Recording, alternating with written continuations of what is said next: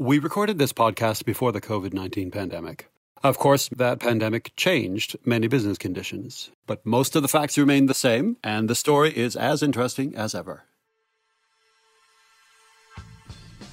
Hi, this is Craig Ryan at BDC with the latest of our interviews with B Corp entrepreneurs from across Canada. I'm here today in Montreal with my colleague Carla Heim. Hi, Carla. Hello, Craig. And our guests today are Etienne and Declan.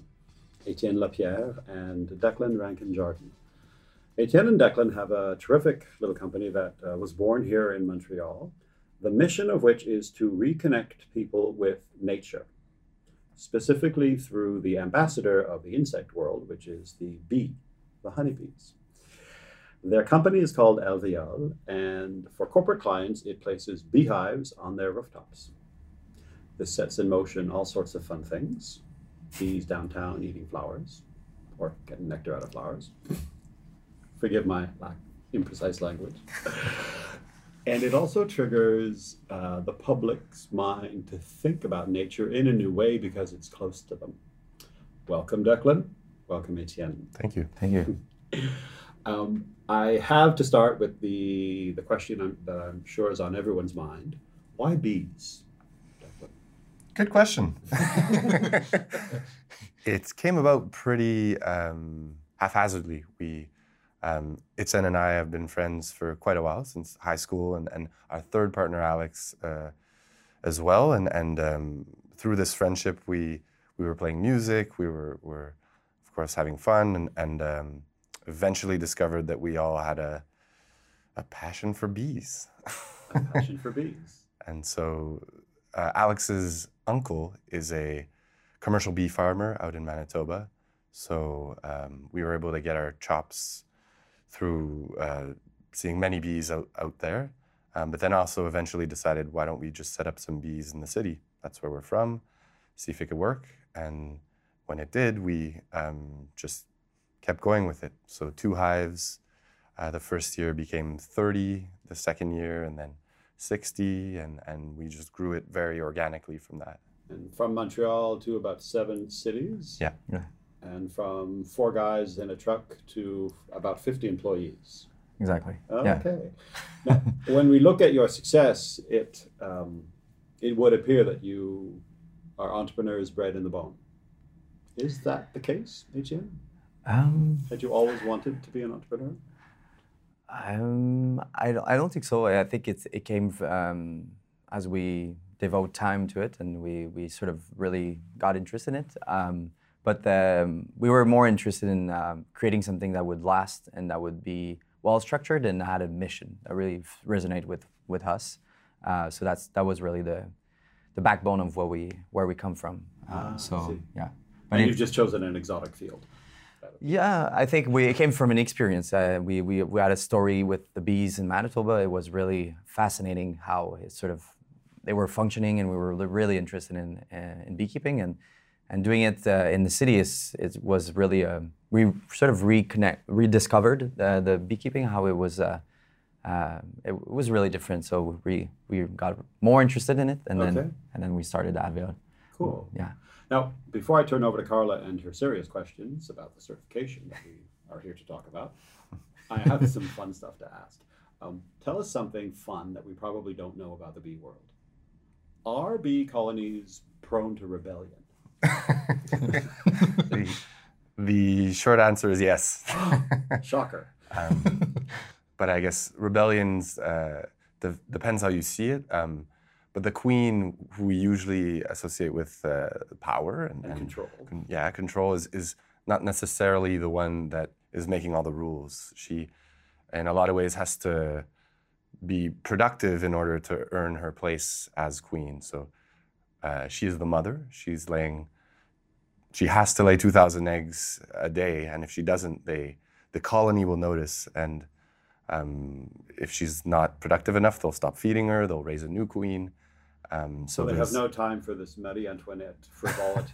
she has work to do. She has work to do, and and uh, and if she's not productive, they will. Uh, They'll toss her. Yeah. Oh, okay. Yeah. Now that's a lot of stress. it must be stressful being queen.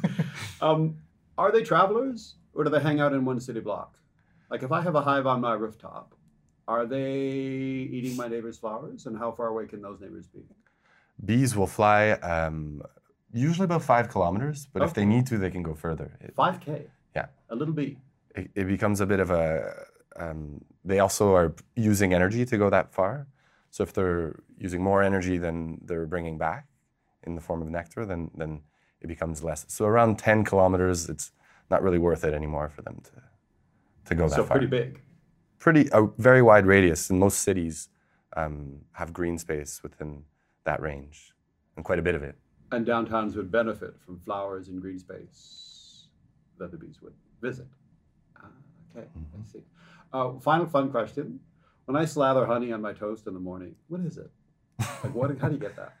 So honey comes from flowers Ah. originally. Um, the bees are slurping up uh, nectar that it, that's at the bottom of flowers.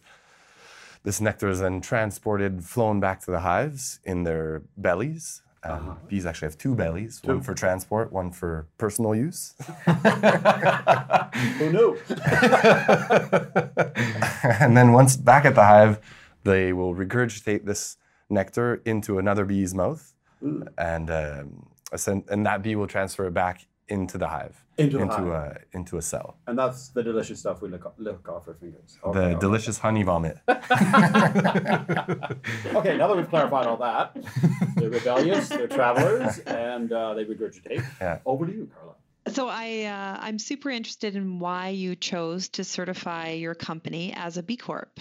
the uh, the actual B Corp certification we learned about through a client, Nathalie Volant, um, who was a very early adopter of our service and, and was really helpful. And, and um, when I heard about it, went on the website, saw that it was um, basically a mission based social environmental impact certification. I, I uh, it just fit, and then from there we certified pretty quickly. Well, that's great. It does sound like it was very aligned with your purpose and your impact. So that's wonderful to hear. So if um, if I'm a client wanting to have a beehive, uh, what's required for urban beekeeping? Uh, That's a good question. Um, a space first, uh, we need we need a space for for the hive, um, and and so in terms of space, it's really small. It's uh, two feet by two feet, so it's it's uh, only uh, this is the space that we use on the roof when we usually uh, uh, put a beehive.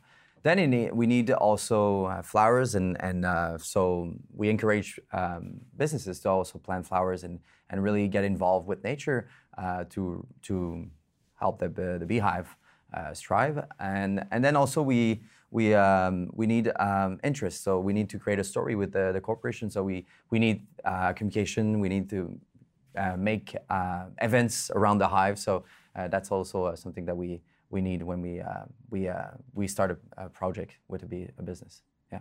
Oh, that's great. That's awesome because it's very engaging. Then it's more than just a beehive on the roof. It's actually um, an embedded story, and it has impact, and everybody participates in the success. So, I think that's wonderful. And how do you feel that you're contributing to obviously the dying bee crisis? I mean, coming back to what was just said, the the education is is the biggest factor. So um, when we install one beehive, the the idea is not to uh, save the bees, but it's more to reconnect people to nature and and also how their food is produced. Because the the bee crisis is also, um, I think, an agricultural crisis. It's related to how we use pesticides, how we grow monocultures, and so um, to just understand the link that pollinators have with uh, the food that we eat, um, we're really opening that door for steps in a conversation. Ah, okay. That's So, wonderful. uh, you're turning you're turning the public's head to an issue and introducing it to a complex dilemma, Mhm. um, and not claiming to solve that dilemma. Okay. No, no, that's uh, that's an important distinction. Yeah. You need to understand. Uh, uh, When I when I think about your your company and your success and your growth, because you'll be almost doubling in size in the coming year, right, Mhm. to about fourteen or fifteen cities across uh, yeah. North America, I'm actually at pains to find a parallel uh, uh, in terms of business model, and in in a way, it feels as though you are creating a new sector of a kind. Mhm. That must be really inspiring, but it must also be hard. Is it hard to grow this kind of company at this scale and keeping it consistent with the cultural values that created it, that were present at its creation? Yes, the answer is yes. uh, it's a really big challenge. Um, uh, we're we're always thinking this way, though. Uh, we're sort of we've started from Montreal and we created a, um, a structure uh, that makes may, made sense and a culture that made sense uh, for uh, with you know with the service. And um, and now we're sort of expanding into new cities with but with the same structure. It's really based on the same values and the same ideal and the same uh, experience. Uh, Are so, you replicating yourself like the bees do? Yeah, sort of. Yeah, sort of swarming. I can't from... be the first person to. mm-hmm. Yeah, no, it's, uh, it's there's a lot of things that come from, that come from from the hive, and uh, for, for, that's for sure.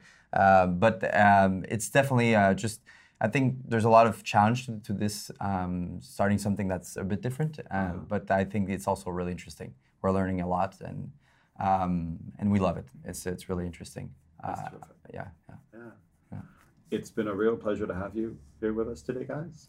Um, on behalf of all of our listeners, on behalf of everyone at BDC and, and Carla, thank you very much for your time.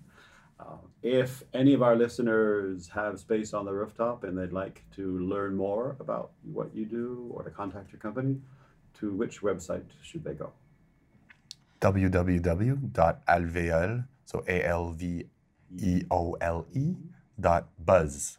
Aha, not B- com, U- dot buzz. Mm-hmm. Ah, okay, exactly.